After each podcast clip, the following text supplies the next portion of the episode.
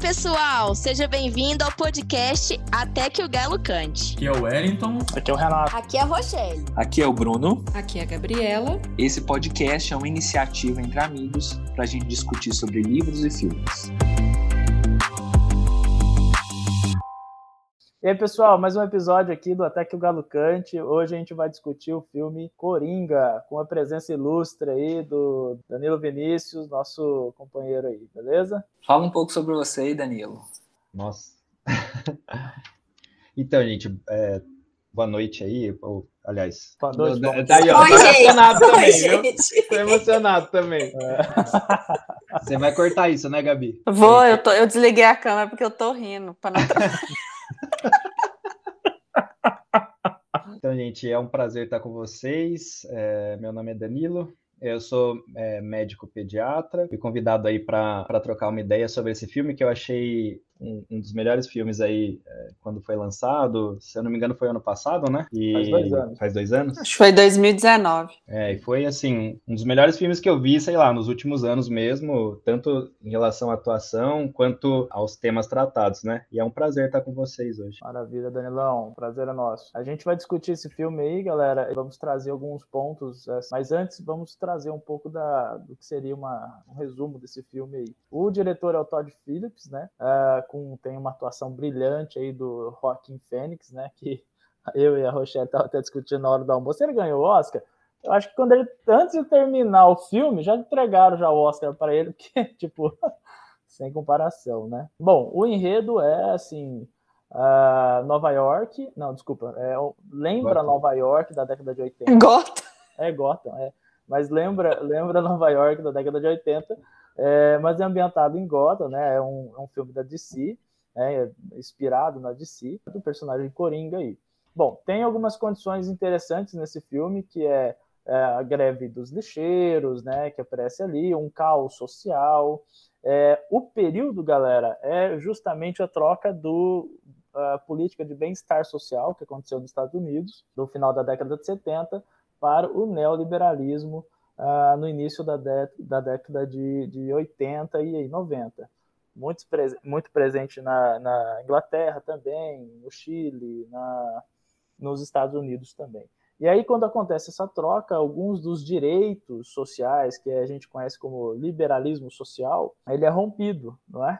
E aquelas, é, aqueles programas assistencialistas é, são diminuídos, né? E deixando a população uma certa condição miserável. Assim. Então a gente vai ver um cenário bem caótico nessa Gotham City aí. O, ambiente é caótico, é, é, violento, né? E é desse ambiente que sai esse personagem aí que vai ser tratado com maestria pelo Todd Phillips e pelo, claro, o ator Joaquim Phoenix. Bom, só te interrompendo um pouquinho, Renato, mais para colocar algumas coisas antes da gente entrar nas partes mais profundas do filme e analisar a, a construção da obra em si, é importante que se diga que, cara, quando o filme estava para ser lançado, houve sempre um questionamento sobre como fazer um filme de Coringa sem Batman, como retratar uh, uma Gotham a partir da visão do Coringa, eh, sem a figura do herói, né, clássico do Batman e de todo o contexto. Uh, existe a menção à família Wayne, obviamente, né, fala-se ali sobre Thomas Wayne ao longo do filme, ele é um personagem importante, o... né?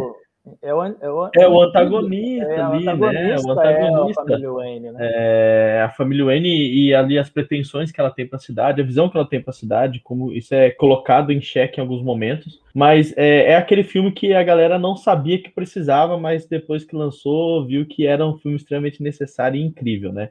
Realmente a gente consegue ver é, uma Gotham, sim, inspirada na, em Nova York oitentista, mas uma Gotham com um retrato muito violento, muito agressivo, como você já colocou, e sobre a perspectiva muito diferente, sem a necessidade de um Batman, né? Você não fica, você não vivencia essa expectativa, você não espera esse personagem para acrescentar, né? Você entende que a própria atuação do Joaquim Fênix e a figura do Coringa já se basta por completo na, na estrutura do filme. Então acho que isso é uma quebra de expectativa muito interessante quando se falou de um filme do Coringa.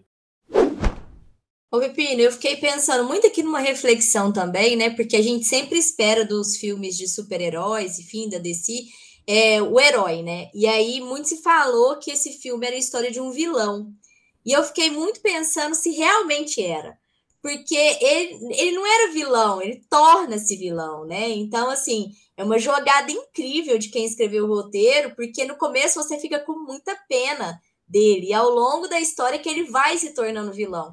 Então, eu acho que desmistificou muito essa coisa da gente, é, da história do vilão. Então, ele é um filme que foge muito, assim, do, da classificação típica, né? É, dos filmes de super-heróis ou dos filmes de vilão. E ele caminha, assim, pelos dois lados. Fiquei refletindo um pouquinho isso quando eu reassisti aqui o filme. Não, e outra questão. Eu também tinha notado essa questão de herói e vilão, né? O bem, o mal, toda essa discussão aí. Porque, assim, gente, é, o filme fala sobre eu coloquei aqui, o abandono pela sociedade, que é essa forma como ele é maltratado, principalmente no começo aí. Gente, quem não, não exerce empatia, né, é, na situação dele, e até que ponto você questiona assim, putz, e aí, será que ele, quanto ele estava errado? Será que ele estava errado?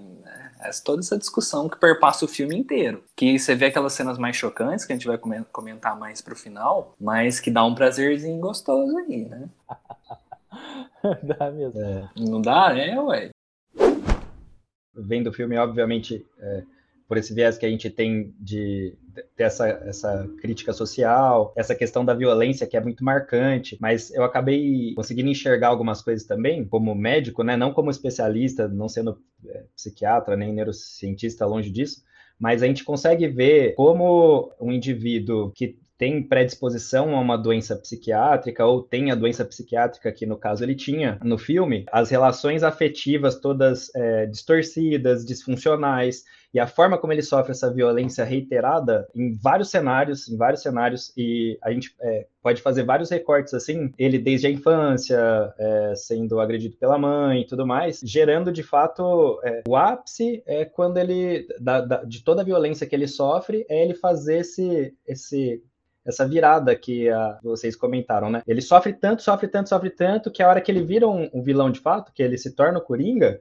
a gente começa a torcer por ele, né? A gente fala assim, caramba, esse cara, ele ele é, só sofreu. Ele é, era agredido verbalmente, agredido. Humanizou ele, né, Danilo? Assim, tornou Exatamente. ele humano, né? É, ele, e você vê que ele até tenta, né? Ele tenta participar da sociedade, tenta, ele tenta... Tenta ser ético, acha errado. Tenta ser ético, né? E... e... ele não é um cara antissocial. É, ele, ele tenta, porque o antissocial, ele, ele, não, ele não vai, ele vai se sentir bem não estando se relacionando com as pessoas mesmo, né? E ele tenta, ele se esforça, mas o tempo inteiro é rechaçado, rola aquele bullying, rola aquela violência, aquela agressão é, verbal que não é só a agressão física que ele sofre, né? É, e muito mais aquele abandono do Estado, aquele abandono afetivo é, das pessoas, e ele sofre o, tempo todo. A gente passa a torcer por ele, cria esse.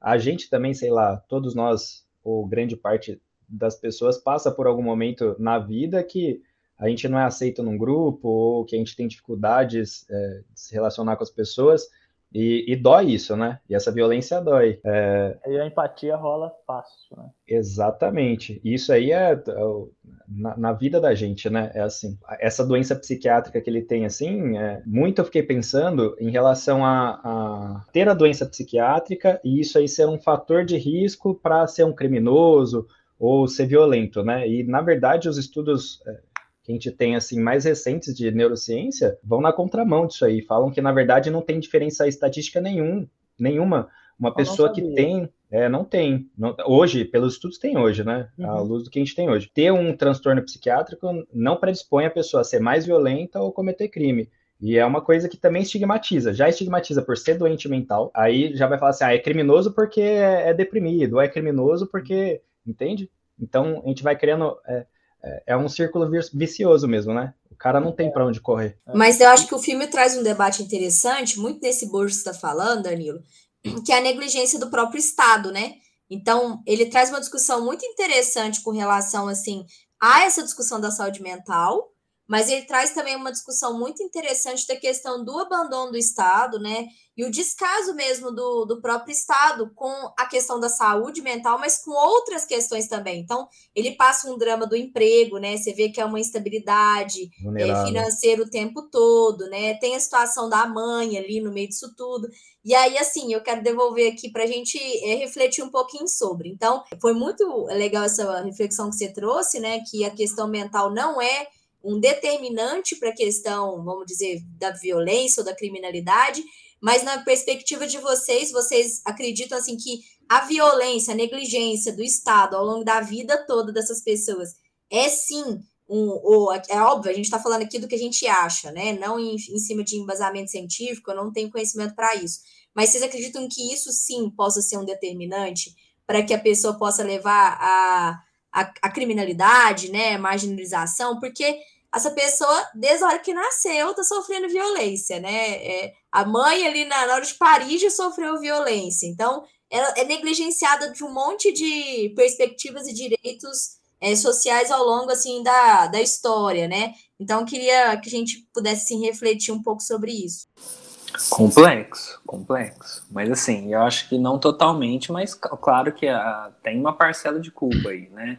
Eu não sei o quanto, né? Mas esse abandono, essa negligência que o Estado impõe é, a isso, a questão do, do, da vida sufocante que ele tem, né? Pelo menos que mostra no filme, né? É que toda a situação, acho que tudo pode influenciar, mas assim, eu falo com bastante aspas aí, porque é complexo essa discussão. O filme te dá pequenas concentrações de vários problemas que afetam o personagem. Então é a pobreza, é a instabilidade financeira, é a doença mental, a, que ele a saúde mental, culpado, que ele se sente culpado por ter, se sente mal por ter, porque ele reluta, ele tenta segurar, né, o problema. É, esse negócio do riso é uma coisa que fica muito clara, né? Ele sofre para conter o riso é. que é causa de uma doença, né? E isso é muito interessante, porque o Daniel pode falar melhor, existe mesmo essa doença, né? Eu não sabia que existia essa doença quando eu assisti o filme. Eu também não sabia. Tem até um nome. A doença chama que... transtorno de expressão emocional involuntária. É, tem, vários, tem, tem, tem vários outros sinônimos que usa, tipo riso involuntário ou esse desajuste do. Não é só o riso que é involuntário, né? É uma pessoa que ela não consegue é, ajustar a expressão esperada no momento que ela está vivendo. Por exemplo, ah, tipo, tá no, dentro de um velório e tá rindo, ou tá muito eu, feliz com alguma coisa e, e tá chorando loucamente, como se é, não consegue ajustar a emoção.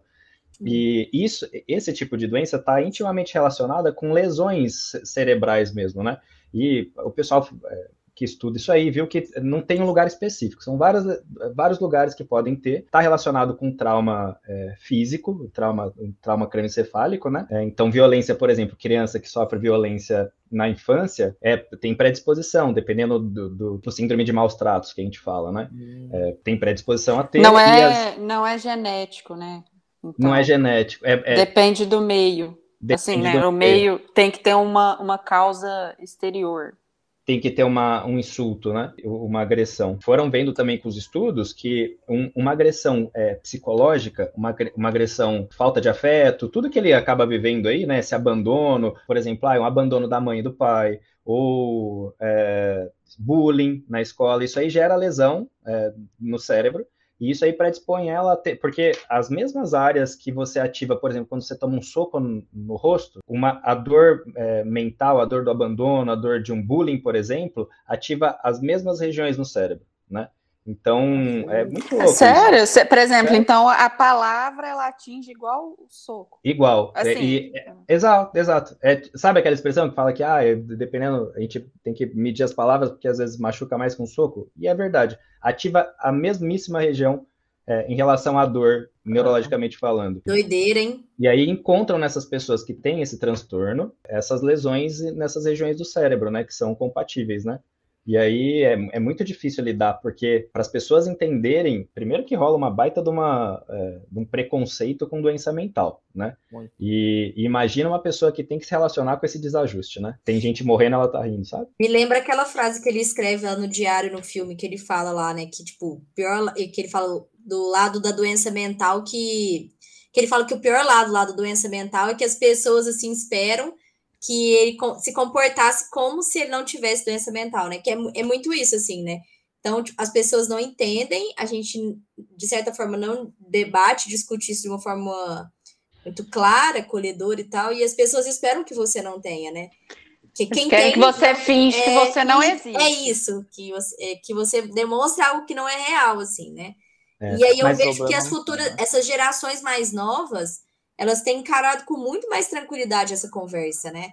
Tipo, eu vejo muita história assim da, da minha família e, e, das pessoas mais velhas que me circulam, quanto é difícil falar de terapia com essas pessoas. E, cara, a nossa geração é, é muito aberta para falar disso. A gente fala, é a geração terapia, da terapia. terapia tal, Acabei de chegar. É muito normal. Eu até vi esses dias um meme falando disso, né? Que hoje em dia o, o novo normal é tipo, e aí, como foi sua terapia tal? E o quanto que a geração. Isso é eu e o, eu e o Bruno. né?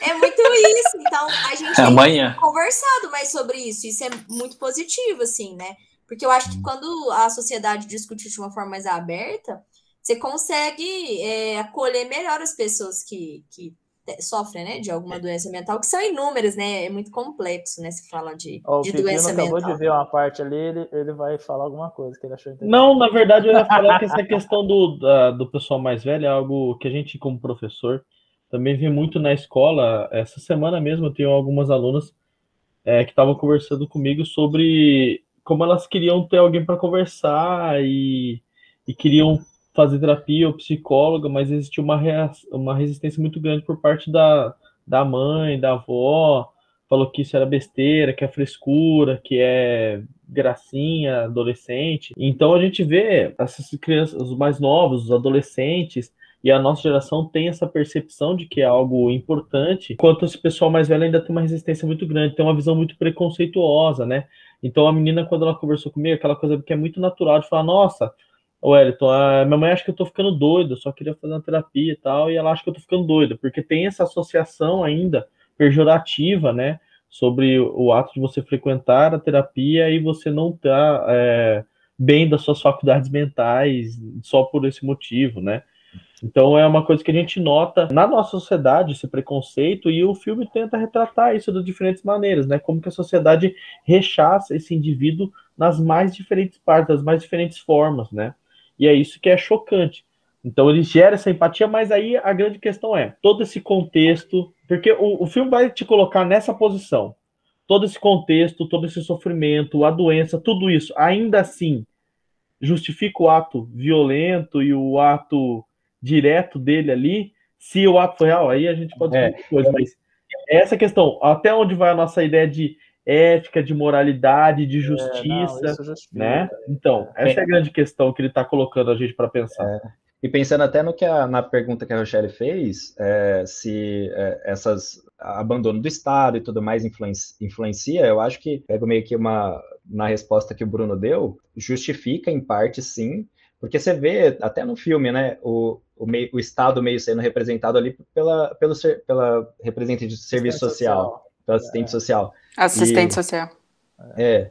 E ela. E eu abandono no momento que ela fala assim: ó, infelizmente foi, foi cortado o, o programa e você é. não vai conseguir mais. E ele não consegue mais pegar os remédios. E ali é o, o, a, o ponto de virada também, que daí ele descamba mesmo para matar todo mundo e ter mais ela, prazer em fazer aquilo que faz. Ela fala que o Estado fala, não liga para tá pessoas tá como você. É. O Estado está é. cagando para nós. E, e eu acho interessante como o Estado presta um serviço naquele momento, bosta mesmo, porque a moça, ela claramente estava, né, a funcionária lá do Estado, representante do Estado ali, ela claramente estava também abandonada. O lugar dele era um almoxorifado, um trem, né? Que lugar é aquele que ela estava atendendo o cara, né? Um lugar estranhíssimo, pesado, denso, não tinha nada de, de acolhedor naquele ambiente, era tenso aquele ambiente.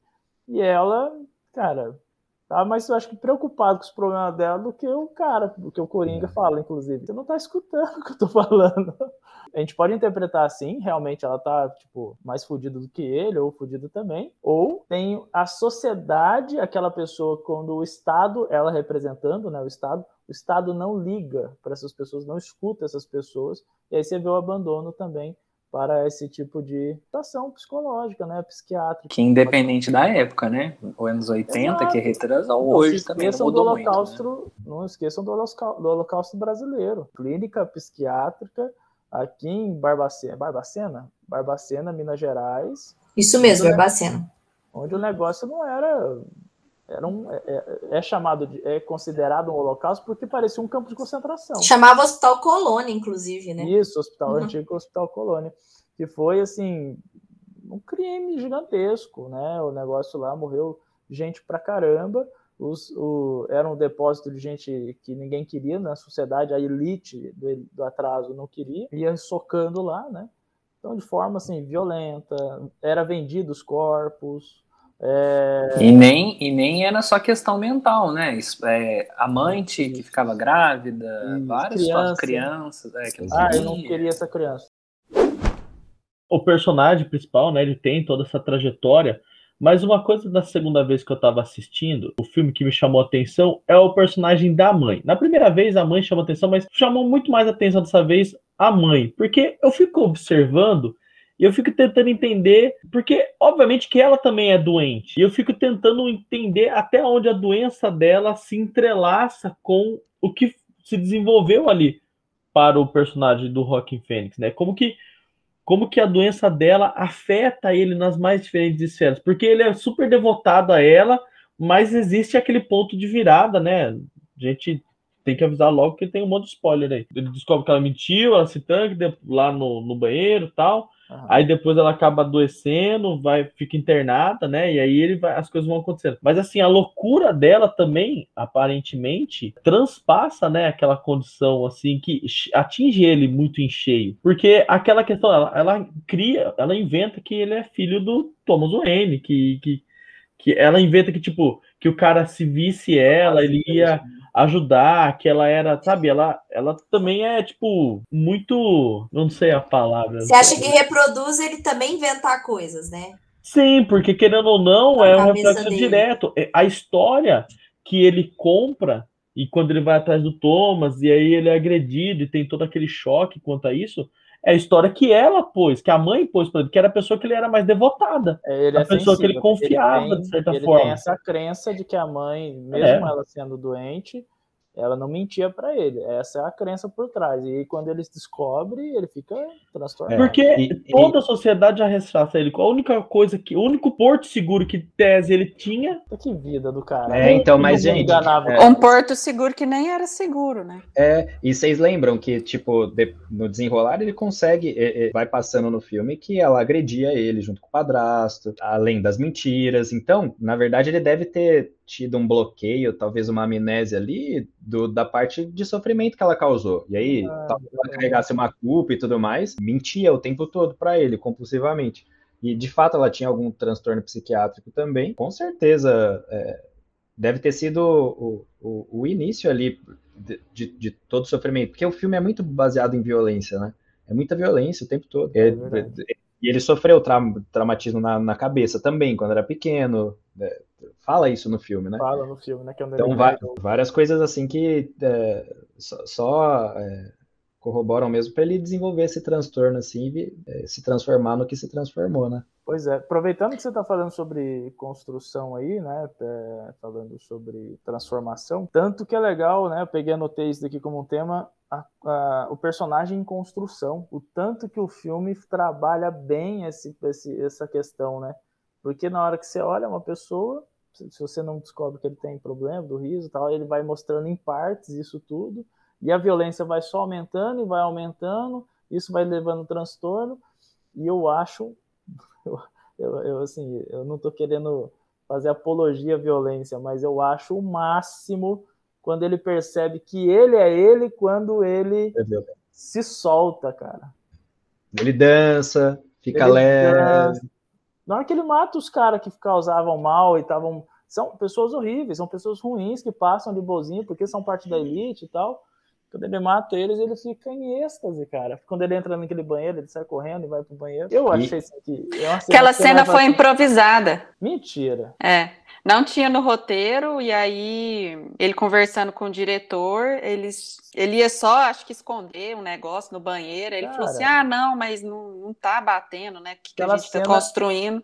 Ela te impacta. Aí, é, aí o, o, é, o, diretor dá a trilha do filme para ele escutar, aí ele escuta, começa a sentir, dançar, e aí eles fazem aquela cena. Que coisa engraçada, não, e, e, a construção do personagem é muito, muito boa mesmo, e desde o começo. Aquela primeira cena que ele põe um sorriso no rosto, corta, é. volta e lágrima, é, é, genial aquilo lá.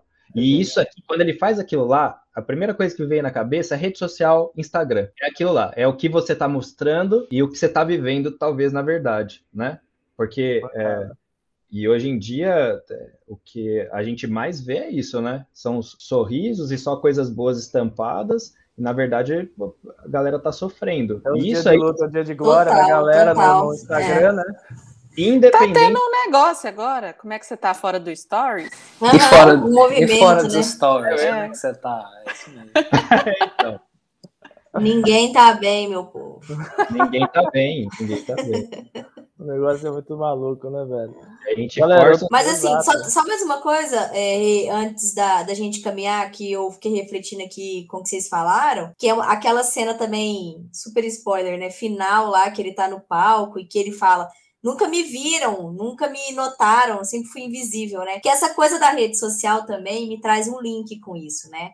Então, essa coisa de você tá sempre atrás de curtida, você tá sempre atrás de seguidor, você olha sua, a pessoa do seu lado, ela tem mais, você fica, né? E essa coisa do influencer, de essa moçada mais nova, assim, é, nasceu nessa sociedade, né, gente? Exatamente. Então, assim, nós que temos 30 e poucos anos, a gente ainda passou por uma transição disso. Agora, essa geração mais nova, ela nasceu nisso, né? Eu tenho que ser notado, eu tenho que ser notado, eu tenho que ser visto. Quem não e a hora Instagram, que você não é, é muito louco, né? Gente, não, não tem, tem como. Você não, você, na você não existe. Pois você é. Eu me lembro que quando a gente fazia faculdade, Gabi, a gente tinha um professor de constitucional e ele não tinha celular na época. E eu lembro que eu pensava assim, ele vive sem é. celular? É. Como ele vive? Eu pensava, como assim? Como essa pessoa Como vive? que acha ele, né? Em que mundo ela, ela tá, né? E, tipo, tá hoje tá é muito analogicamente essa coisa da rede social, né? Como você vive sem rede social, sem e, e, eu me paro pensando muitas vezes sobre isso, gente, sério. Como que a gente vivia sem o WhatsApp? As pessoas esperavam, hoje ninguém pode esperar, né? Nem um é, minuto. Tudo é, é, muito imediatista, você tem que estar a todo momento ligado em tudo e tudo e tudo. E isso gera uma série de implicações na Ansiedade. gente. Ansiedade. O seu cérebro, eu, eu sou, eu, né, sou de humanas Com... total, mas. É. Eu, eu, assim, eu acho que isso tem um impacto total no cérebro, né? Você não Com certeza. é o impacto que tá tendo no nosso cérebro. É, tudo, tudo, tudo, gatilho para transtorno. Tudo, Total. tudo. E Danilo, até estava conversando esses dias com a minha psicóloga sobre questão de crianças, né? E ela estava me falando de uma pesquisa que ela leu que como a tela tá alterando até anatomicamente o cérebro dessas gerações que estão nascendo agora Sim. por conta da tela, né? Por isso que Sim. a gente olha e acha bonitinho, tipo, menino com um ano passando talk screen, assim, né? A gente fala, ai, que legal, que bonitinho, não sei o quê, mas isso é tudo reformulações, né, que a gente vai tendo ao longo do tempo. Então, assim, eu acho isso uma outra grande reflexão e, e muito massa isso. É, não, a gente um poder lado... conversar isso aqui, porque é, não é, é, são poucos os espaços que a gente conversa disso, na real, assim, né? É, não, e por um lado, é, em relação a tempo de tela em crianças, a gente tem uma recomendação bem formal, dependendo da idade, o mínimo possível, sempre, né? mas tem recomendação, é, dependendo da idade, no máximo uma hora de tela, entre celular e televisão e tudo, porque é, tem alguns estudos mesmo mostrando que as crianças estão ficando, é, a grosso modo, assim, é, desculpa pela palavra, mas assim, é, meio que retardadas mesmo, estão tendo atraso no desenvolvimento. Ao mesmo tempo que você consegue desenvolver outras habilidades com é, videogame, celular e tudo, muita coisa está se perdendo. Escrita, por exemplo. É, se eu já perdi meu Exato. foco e minha atenção, imagina criança. E é interessante é, que a ideia do, do computador e da escrita no caderno, ela transforma, porque a escrita acompanha o raciocínio, né, e, e trabalha com o raciocínio ali. Aí o celular é uma coisa que mexe com a configuração que já estava ali, né? Acelera ele, e aí o tanto de uso de palavra cortada e simplificada coisa muito louca, né? Exatamente. Em relação às crianças, assim, elas estão o, o, tempo todo expostas a isso, né? Enfim, e é, as relações afetivas também da infância e, e, e tudo mais são completamente diferentes hoje em dia, né? A, a, imagina uma relação, antigamente a gente saía para brincar e se relacionar. Com, com, é, se relacionar com outras crianças e ouvir um não e tipo ser excluído da rodinha. E isso aí as, as, as crianças é, iam aprendendo desde novas, sofreram bullying, a, a, lidar com isso, né? Sem romantizar, obviamente. Mas hoje em dia, grande parte disso é tudo virtual, né?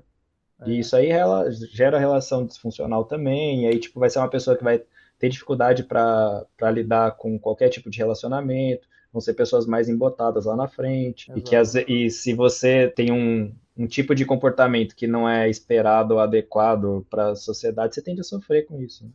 Exato. É, casos recentes de crianças que sofreu bullying na rede e se matou. Né? Sim, é... Contenção zero para uma frustração Teve mínima. semana passada, frustração teve, mínima. retrasada, é. o caso do, do menino de 16 anos, Isso. né? Que, que sofreu homofobia, né? No, e ele nem era, parece, homossexual. Acho que ele brincou. Matando, né? É. Inclusive, eu vi que está sendo discutido no, no, na Câmara dos Deputados uma lei que, inclusive, vai ter o nome dele sobre essas questões, assim, sobre. Eu, eu vi por cima, assim, então não consigo aprofundar aqui, mas eu vi que a mãe dele, inclusive, esteve com uhum. alguns é, deputados no, na Câmara discutindo sobre essa temática. Discutimos várias coisas até agora, como essa construção do personagem, o, des, o distrato das pessoas né, em relação a, aos problemas psicológicos, né? E foi claro, assim, o filme todo batendo nisso. E é interessante que o filme demonstra que, de certo modo, ninguém é normal, e ele fala isso, inclusive, na cena final, ninguém é normal, né? Ninguém tem, ninguém é, é bom, inclusive, tal. Isso é interessante. Falamos também sobre a relação tóxica com a mãe, né? Que desempenhou até uma certa influência na sua personalidade. E aí, galera, eu trouxe algumas questões aqui, é, por exemplo, o corpo, porque o corpo do personagem, aí no caso do ator, inclusive, não é só a magreza, né? E quando você vê uma pessoa extremamente magra, né? Principalmente no Brasil da década de 90, relacionava-se a quê? A AIDS, né? E uma pessoa doente. No Brasil tem essa memória de um, de um corpo magro, é um corpo doente. Aí aquela foto emblemática do Cazuza, né, que circulou o mundo naquela época lá, principalmente o Brasil, impactou bastante. Mas é a questão que o corpo dele é feio. Vocês conseguem perceber aquilo? É, o personagem, ele conseguiu trazer, o Joaquim Fênix conseguiu trazer uma estranheza de corpo, não só da magreza, mas um corpo estranho, que não é não é não é gostoso de ver, não é um negócio da hora de ver. E aí eu estava pesquisando sobre isso e achei interessante, queria trazer para vocês isso daí, que o corpo que ele utilizou, né, é de daquela ideia do século XIX, olha isso, onde foi o filme, falando sobre corpo, é, corpo bom, alma boa, corpo feio, alma feia, saca? Da ideia de que pessoas feias, corpos feios, são pessoas de almas ruins, né? E isso é um problema eugênico, né, da, da Europa, é, vai discutir inclusive racismo em relação a isso. E é trazida essa impressão para as pessoas de que, cara, a gente sabe que ele é o Coringa, a gente sabe que ele é maluco, a gente sabe que ele vai é um cara que assassina os outros do nada. O personagem tenta trazer essa informação a mais com a performance dele do corpo, cara. E assim, o que, vocês acharam? Eu... É, eu, eu achei que, obviamente, traz essa questão de, de todo a vulnerabilidade dele também, de estar tá um corpo, é um corpo desnutrido, é um corpo subnutrido, é, tem osso aparecendo e é meio torto, e ele é, anda curvado. Hematomas, né? Sim, com a minha visão que eu tenho, acabo vendo dessa forma, mas de um corpo sofrido e surrado mesmo, né? Pelas dificuldades que ele passa na vida, né? Cara, sobre isso, eu acho que a cena que é mais chocante é aquela que ele tá tentando esgarçar o, o, sapato e aí mostra as costas dele ao mesmo tempo tem aquele barulho de couro, sabe? Afrouxando assim. Então o couro puxando e vem aquele som com aquela é, imagem, mano, é a hora que dá maior aflição, assim, né? Porque parece que é dele, assim, que é o, é. o couro, que é o corpo dele rangendo daquela maneira. E aí depois a câmera ela vem de fundo, aí ela vai pelo lateral e aí sim mostra que ele tá esticando o sapato, assim, mas até então você vê, parece que é o corpo dele saindo, sabe, mano? Essa cena realmente é, é pesada mesmo. Inclusive, é, sempre tem uma crítica da academia, da questão do Oscar, de que é, atores que conseguem fazer uma mudança corporal muito forte normalmente ganham Oscar. Você pega o Christian Bale lá, que tem personagem que ele fez magérrimo, outro que ele já estava gordo, barrigão e tal. E é, o Matthew McConaughey, né, que é aquele clube de Dallas, Clube de compra Dallas. Clube de compra Dallas, é. Que também né? é, e sim, muito bom. E tem isso, né? Só que assim, o, o Joaquim Fênix, ele consegue algo mais, assim, sabe? Com a questão do corpo. Realmente é, é, assustador. Inclusive agora ele tá gra gravou o filme, terminou de gravar, ele tá com barrigão. É mesmo. Até, eu vi até essa. Fizeram a comparação bem recente, né? E é muito louco a forma como ele usa o corpo lá, né? Essa cena que o Pino falou, que é bem. Ele vai a, a, tentando abrir o sapato de palhaço lá, né? E realmente é um barulho do couro, parece que é das costas, assim. E ao longo Até na dança, filme, né? Ele usa o corpo. Sim, é. ele mostra, ele vai dançando. Realmente o corpo não é um corpo atraente, né? Você vê isso, causa uma, uma, uma, uma repulsa, né? Mas algo assim nesse sentido. É, mas a forma como ele usa o corpo e, e o próprio personagem, assim, foi muito, mas muito. Parece que o personagem, o, o, o alter ego dele, o Coringa, tá querendo sair não parece. É, parece pode ser. Sim. Parece que tá, ele tá incomodado Soltar, com o corpo né? dele. E quando aparece ele já transformado, o corpo dele some. Some e aparece o Coringa. Vocês conseguem perceber isso? Ele fica Inclusive, mais leve. Renato, Apesar isso, dele matar então... todo mundo, ele fica mais e, leve. E pensando aqui essa questão do, do corpo, você falando dele ficar preso, quando ele dá aquelas risadas que ele não, não quer, você vê ele segurando, assim, né? Tipo assim, aí você fala esse negócio de soltar o, é, Coringa, né? Parece que tá prendendo ele, né? Realmente, verdade, verdade. Meus amores, coloquei a questão do lixo aqui também, que demonstra aí uma greve dos, do, do, dos lixeiros, e aí, e aí eu, eu fiz uma anotação aqui. Vocês veem que vários planos de fotografia foca num montaréu de lixo, né? Um negócio estranho. E aí eu percebi que quando o Estado não funciona, a sujeira aparece. Vocês entendem? Vocês conseguiram sacar essa coisa também. E me deu a impressão de que está conectado com o Coringa isso, de que a violência também está conectado com o Coringa. E eu não sei, eu pensei em várias coisas. Pensei primeiro, será que o Estado não funcionando, não garantindo a, a segurança dessas pessoas, isso o mal aflora? Ou é só uma maquiagem? Dorme com essa aí. Renato, tá profundo hoje, né? Você tinha que ter dado um tempo maior pra gente.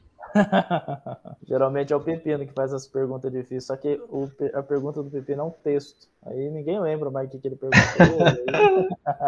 e aí, Mas eu, eu penso que onde o, de, de, fato, onde o Estado não se faz presente, a sujeira aparece, né? E muitas vezes, quando até faz coisas por baixo do pano, enfim. Mas em relação a essa sujeira que aparece no, no filme, até por conta da, da greve que tá rolando, né? Por conta da desigualdade, pegando fogo na cidade, né? E eu, eu, eu concordo, assim, com o seu ponto de vista. Quando o Estado não se faz presente em muitas... É, muitos setores estratégicos, é, aparecem as dificuldades, por exemplo, eu vou falar muito é, em relação ao SUS, assim, que é o que eu consigo viver mais e vivenciar mais.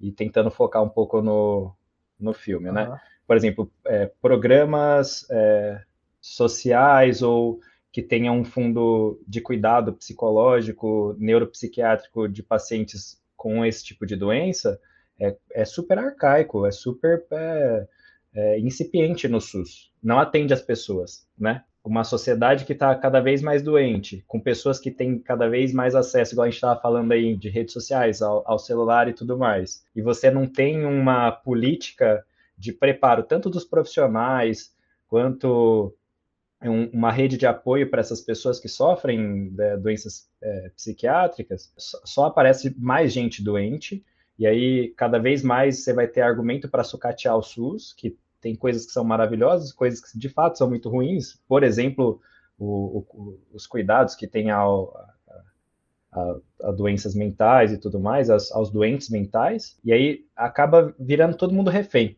né? Eu falo isso é, é. enxergando o, o meu lado, assim, acaba todo mundo sendo vítima, né? Porque você tem um médico, um psiquiatra que ele às vezes não está preparado para atender um, um, paciente, uma demanda gigantesca de, de é, transtornos ansiosos, depressivos e tudo mais. Ele não tem tempo para atender. Aí chega um paciente que é, é, muitas vezes é pobre, muitas vezes não tem um grau de instrução é, avançado. E assim, a gente sabe que, é, ainda mais quando a gente fala de, de doença men mental e sentimento, se você não consegue nomear as, os seus sentimentos, você não consegue, de certa forma, materializar aquilo, você não consegue se expressar. Você, não, você, você entende que você tem uma angústia, uma coisa ruim, você não sabe nem falar o que, que é. Exato. E o cara tem 15 minutos para te atender. Você imagina quanto tempo vocês ficam na terapia? Uma hora. Uma hora. Uma hora. Exatamente. Já deu duas hora horas a minha. Né? E é pouco tempo, não é? Se, se, se, se, se soltar o freio, vai que vai. Passa o dia fazendo terapia. Dá uma cervejinha com um torresminho, parceiro, né? Fica lá. Aí agora você imagina um médico que está lá, despreparado, com um paciente que muitas vezes não consegue é, é, nem nomear o seu sentimento. E aí todo mundo ali sendo vítima de um sistema que está sendo sucateado. Não, não tem como tratar, gente. Não tem como tratar.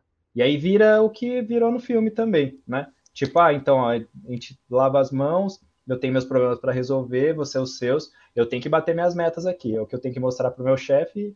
E aí fica todo mundo, um finge que trata, o outro finge que está sendo tratado, e aí é mar de psicotrópico, de eh, tarja preta, de receituário azul, e você não está resolvendo nada. Você não está É resolvendo. droga raia e droga azul espalhado pelo Brasil aí. Exatamente. Só pra. Eu fiquei pensando numa outra coisa que também, sabe, quando você traz esse debate da violência, é, Renato, o filme foi muito acusado, né, de apologia à violência, e eu fico imaginando se isso não foi também, de toda vez que mostra violência, mostra um cenário ruim, de não foi também uma tentativa do, do diretor de, de linkar certas percepções, né, porque senão a gente, é, às vezes, mostra que sei lá, eu estou viajando aqui, mas uma reflexão no sentido de que se, se, se, a gente só conseguiria mudança, alteração das coisas pela violência. Então, a gente até conversou isso um pouco hoje, né? Falamos lá da Revolução Sim. Francesa, mas é isso, né? Assim, a, a nossa sociedade atual, ocidental, no século XXI, né? A nossa sociedade é uma sociedade da conciliação, né? Não é uma sociedade da violência, da ruptura, da revolução, vamos dizer assim, né? É. Tá aí o que está acontecendo no Afeganistão, né? E, e até é, brinquei com vocês aqui antes de a gente começar, né? Que só é possível a revolução passiva e tal. Mas é porque eu, eu gosto muito desse conceito que é, é, do Werneck Viana, porque é muito isso, assim, né? A nossa sociedade hoje trabalha muito em cima, né?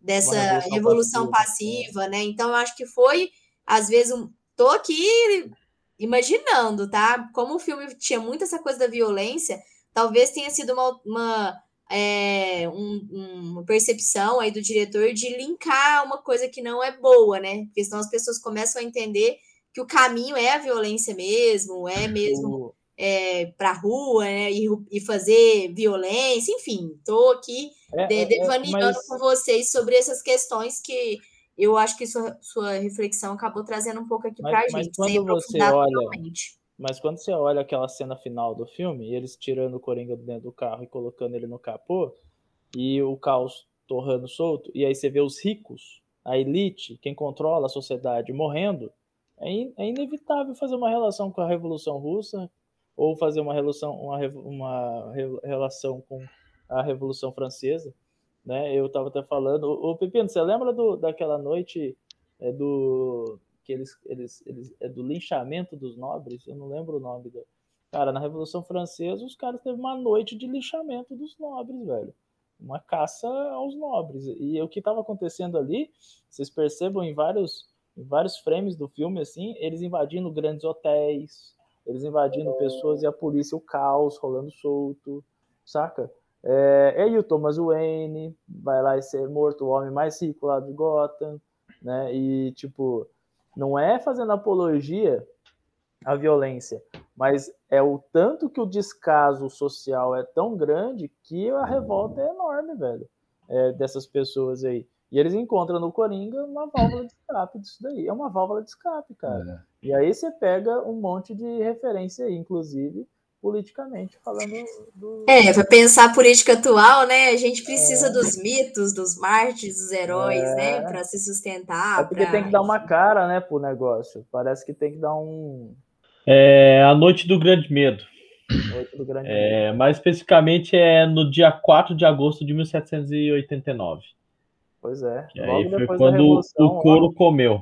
Couro comeu. Parabéns aí, aos historiadores. Camponês. Hoje é dia do historiador. Gente tá gravando dia do historiador. E aniversário do Galileu. Galileu tá bem, Galileu. Parabéns, Vai Galileu. comer um pinzinho daqui a pouco. Então, eu, eu, acho, eu, acho que, eu acho que só complementando mesmo é, essa ideia, assim, eu acho que quando o povo não tem mais nada a perder também, é, a violência é uma opção. Né? É. Não tem mais nada a perder. Você está vendo que. É, acho que não é opção, é o que, que, que sobra. Não, é. é não tem, tem nada. Sobra, não tem nada. Uai, qual que é aquela música mesmo, Danilo? É, é, do Nego Drama ou Vida é um Desafio que o cara fala? É, um esquema tático. É a vida desafio. Vida é um desafio. Que ele fala que que na, na periferia o, o, cara joga com o esquema tático que ele tem. Então, Exato. roubar é mais fácil? Então, Exato. é o esquema dele. Ele tem que se virar no capitalismo, né? É ser violento para se, se, se impor na sociedade. É isso aí. Ele não tem nada a perder, né? Exato, tiraram tudo dele. Já tiraram tudo. E o, e o, e o Coringa fala isso. Eu matei. Por quê? Porque eu não tinha nada a perder. Não tinha nada a perder. Ninguém olhava para mim, ninguém me notava e o tanto que ele fica feliz de, da sociedade estar usando a cara dele. E cara. tá notando ele, né? Galera, falamos também sobre a construção desse personagem, que é um vilão. De fato, ele é um vilão, teoricamente, só que a gente cria empatia por estar vivendo a visão dele. E quando, isso é uma narrativa genial de todo o filme, cria uma narrativa a partir de um, de um olhar, né, de uma visão relativa, é fácil se identificar, né? Quando a gente assiste o filme do Batman e vê o Batman perder os pais, a gente fica, ó, oh, o trauma do garoto tá aí, a raiva dele tá, tal, tal, tal, e aí justifica ele sair vestido de colã preto pela rua, só combatendo o crime aí, é, gastando o dinheiro dele, rico é foda. E no caso do, do Coringa, é a mesma situação, né? A gente olha por, pelo, pelo olhar dele, né? Sobre, praticamente é, sente a violência que ele sente ali, da, da, psicológica, e a gente cria empatia pelo cara, e a gente até chega a ficar contra o Robert De Niro, que é uma coisa quase impossível no filme. Né? Ele fala assim, puta, o Robert De Niro fazer um papel babaca pra Nossa, Nossa demais, senhora. Demais. E é muito legal, porque o, o Coringa fala, cara, você me trouxe aqui para tirar sarro de mim, né? Como assim, né? É, isso não se faz. Se faz com o preto, se faz com o pobre, se faz com o doente mental, se faz, se faz. Na nossa sociedade se faz, né? Todo santo dia, galera. Provavelmente o Pepino passa por isso também, o Bruno passou por isso. Você tem que reafirmar. Piada machista não quero, piada homofóbica, os moleques começam a fazer, você tem que, oh, tem que cortar, oh, piada homofóbica não, velho. Não, não faz isso não. Saca? Todo momento. Isso é, é, é o que causa riso nessas pessoas. Falando um pouco sobre o, o Joaquim Fênix, né? Assim, ele como ator, como personagem, eu não curti ele, não gostava dele. Isso há muitos anos, eu aprendi a gostar dele num filme que ele fez, chama O Mestre, que é um filme excelente, que fala sobre... Ela. Não, mas foi depois, o Ela foi depois, né? Ah, tá. É porque eu lembro dele do, como é que chama o, o, o Gladiador, né? É, Gladiador. Aí, assim, mas enfim. É assim, é, a gente, eu pensava quando começou, falei, vai fazer um Coringa. Eu falei, hum, que bosta. Então eu não curtia muito ele, mas assim, o, o Coringa do. Não vou lembrar. Jared Leto. Não, pelo amor de Deus, isso não, isso aí não é Coringa, não, gente. É, o Heath Ledger. Heath Ledger, isso. Ledger. Foi perfeito até o momento lá. E ele conseguiu superar. Mas a questão que eu falo é o seguinte, assim, além do, do cara que realmente é um bom ator, eu não sei se vocês conhecem um pouco da história do Joaquim Fênix. É, ele, ele tem uma família. Irmão, né? Isso, é uma família de, de, de, atores e tudo mais, né? Só que assim, o irmão dele, até peguei um pedacinho aqui do trecho. O irmão dele, numa entrevista, disse o seguinte: Às vezes eu desejo não ser tão consciente como sou. Aí depois ele disse: Por muito tempo eu disse o contrário do que pensava, em entrevistas e também no desempenho de personagens. Eu menti para mim mesmo e muitas vezes confundi as pessoas. Mas tudo agora acabou, porque eu não tenho mais nada a esconder. No fim das contas, eu sou uma pessoa muito normal. E um pouquinho tempo depois ele morreu de overdose de heroína e cocaína, né? Então assim, eu fico pensando questão do ator, como que essa questão, né, de atuar né, é pesado. Inclusive até o Heath Ledger também sofreu disso, porque ele, eu não lembro se foi suicídio ou se foi overdose. Foi então, overdose, eu acho. E assim, mas dizem que é, é, isso aconteceu por conta do papel, né? Que ele ficou tão Sim. imerso ali é. É, que se transformou, né? E esse aqui, ao meu ver, é muito mais pesado do então, que o do, foi do outro. Fundo, né? né? Foi fundo no personagem. Sim. Eu e a Rô tava discutindo isso, inclusive. É porque tem o que a gente não vê que o ator fez é. também, né? Lembra Às vezes o, o, a imersão dele era 24 é tão, horas. Sim, é, tão, tão grande, profunda, né? Que aí você confunde, né? E ele pediu desculpa na entrega do Oscar pelo comportamento dele com as pessoas. Ele pediu. É, não lembro. É, porque ele destratava muitas pessoas. Ele estava tão imerso no negócio, cara, que ele não, não conseguia lidar com as pessoas e com a tensão do personagem, saca? Ele tinha, cara, ele tinha tanta fome que eu vi um, uma reportagem recente falando que o pessoal da equipe subornava ele com bolachinhas, assim. Então, para ele refazer coisas, eles iam dando bolachas para amenizar o, o, humor dele, porque Loucura. além dele estar tá imerso, tinha muita questão da fome, porque ele perdeu Cara, muito peso rapidamente. Aqui, e aí Não. davam bolacha para ele, para ele ficar mais maleável durante a gravação. Igualzinho eu faço com a Rochelle aqui. Velho. Me respeita! Entrega um, um, doce aqui, bicho. Ah, Às vezes se... funciona. Às vezes faz toda vez. Não sei se vocês lembram, o Jim Carrey fez um, um, comediante americano uma vez num filme que ele ficou meses no papel. Meses, meses, que ele não conseguia, depois de ter rodado o filme. Ah, eu ouvi falar dessa história já. Tem até um documentário na Netflix que ele fala disso, né? Eu acho, se não me engano. É. Porque a companheira dele acabou cometendo suicídio, né? E aí ele acusaram ele de omissão, né? Alguma coisa assim, né? Sofreu um bocado com isso daí. E ele me sentiu culpado pra caramba, depressivo, se afastou bastante.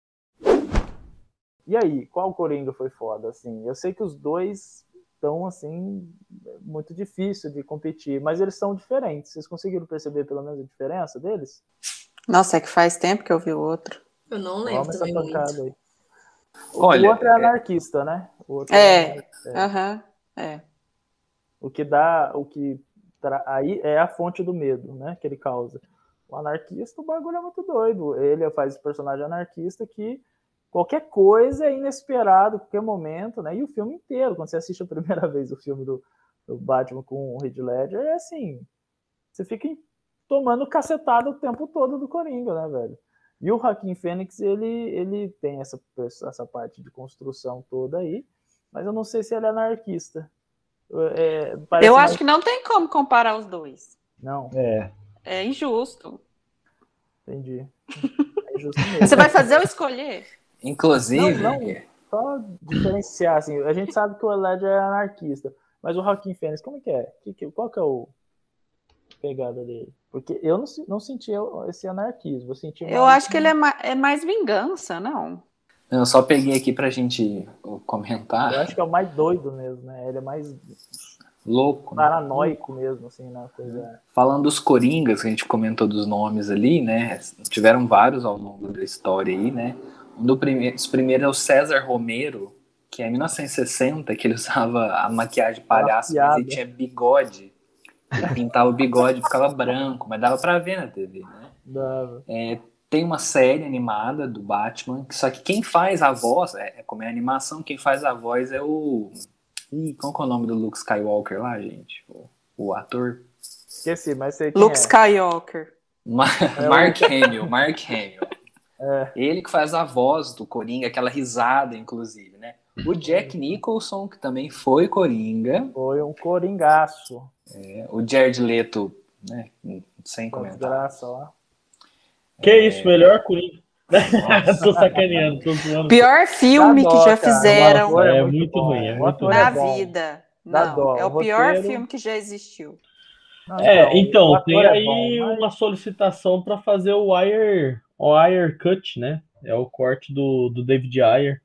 É, Vai continuar filme. ruim. Mas, é, não sei. A Liga da Justiça a gente achou Vai. que ia continuar ruim, mas não ficou. Melhorou significativamente depois do Snyder Cut. E foi o, foi o Jack Nicholson que conversou com o Ledger é, antes dele fazer o, o, o, papel e falou assim: tome cuidado com, com esse papel que, que ele é perigoso. Né? Mentira. É, ele fez é. isso mesmo. É. Então, Olha. É, deu pra ver que a credibilidade dele tava baixa, né? Porque. Deu certo, não, pô. Avisou, porra, de aviso, porra, aviso médio, tem que ser um pouco mais incisivo, porra, deu errado. Bom, pessoal, caminhando aqui para o final, vamos fazer aquela rodada básica que a gente sempre faz, é, que é qual a cena que vocês mais gostaram, que mais impactou vocês aí, de assim, vários sentidos, para a gente encerrar esse episódio bacana aqui. A da entrevista. Aqui eu vou falar antes que alguém fale. Nossa, eu ia falar, como ousa? Ela faz isso. No, ela Todo faz mundo. sempre, ela faz isso sempre. No filme O Relato Selvagem, ela fala do casamento, é o casamento. Pra mim é o ápice do filme, não tem outra cena. O filme Pode- caminha para esse, caminha É. pra esse momento mesmo. Caminha para esse momento. É. Bom, então eu vou diferenciar, não é um momento tão de construção, mas eu acho que a fotografia é muito bonita, que é a parte que ele está sendo colocado no capô do carro. Eu acho que a fotografia naquele momento fica linda, assim, aquela visão e tal. Foi, foi muito bonita a cena. Pra mim, acho que a cena que ele desce dançando da escada também é bem legal. Desculpa se eu roubei aí de alguém. Essa cena é top também. E aí, Rua? Nossa, tá difícil aqui, mas eu gosto muito das cenas que ele se transforma em palhaço, assim. Parece que é uma entrada num personagem em todo momento. Eu gosto dessas cenas bastante no filme. Então, é, é difícil, né? A cena da escada é muito boa. É, mas uma coisa que eu reparei durante a entrevista, tem algumas imagens que mostram ele, é, a câmera, a câmera do filme mesmo e a câmera do programa. A câmera da década de 80. É, o rosto Muito dele, bonito. você pode ver, tá, tá tipo meio demoníaco, assim, tá assustador. Isso é é muito forte, muito forte mesmo. Mas a risada dele em vários momentos do filme também é muito. Mas assim, é- é- eu sempre comento que eu gosto muito de personagens. Ah, os vilões são sempre mais atraentes do que os heróis, né? Ninguém gosta de mocinho, gente, pelo amor de Deus, é um porra, é chato. Eu tô tratando isso na terapia, mas. mas é, os vilões são mais interessantes. Não é à toa que a gente gosta mais de Darth Vader. Mas a cena do tiro, lá no, no- no Robert De Niro, né? No Murray lá, assim, é prazerosa, porque ele tava humilhando o cara, assim, sabe? Então dá um prazerzinho mesmo. Mais que a gente sabe que tá errado eticamente ali e tal, né? Mas é gostosa espera, a né? cena. não Não, eu lembro que eu fiquei chocado com o negócio. Que? louco, rapaz. E é rápido, né? Ele pega e tum, É. atira. Essa Bom, cena. Eu curti muito a cena do banheiro, quando ele mata os três caras e corre, né? E ele corre daquele jeito desengonçado várias vezes no filme. E é, um, é, um, é uma marca dele também. Fora a risada, é a corrida, a- é a maquiagem, né? São três coisas. É, é um, é um personagem cheio de marcas, né? Ele faz essa corrida novamente no, no final do filme. Tem uma pergunta que eu não vou fazer para vocês agora, porque eu perguntei para a Rochelle, que senão vai dar um pano para manga do caramba.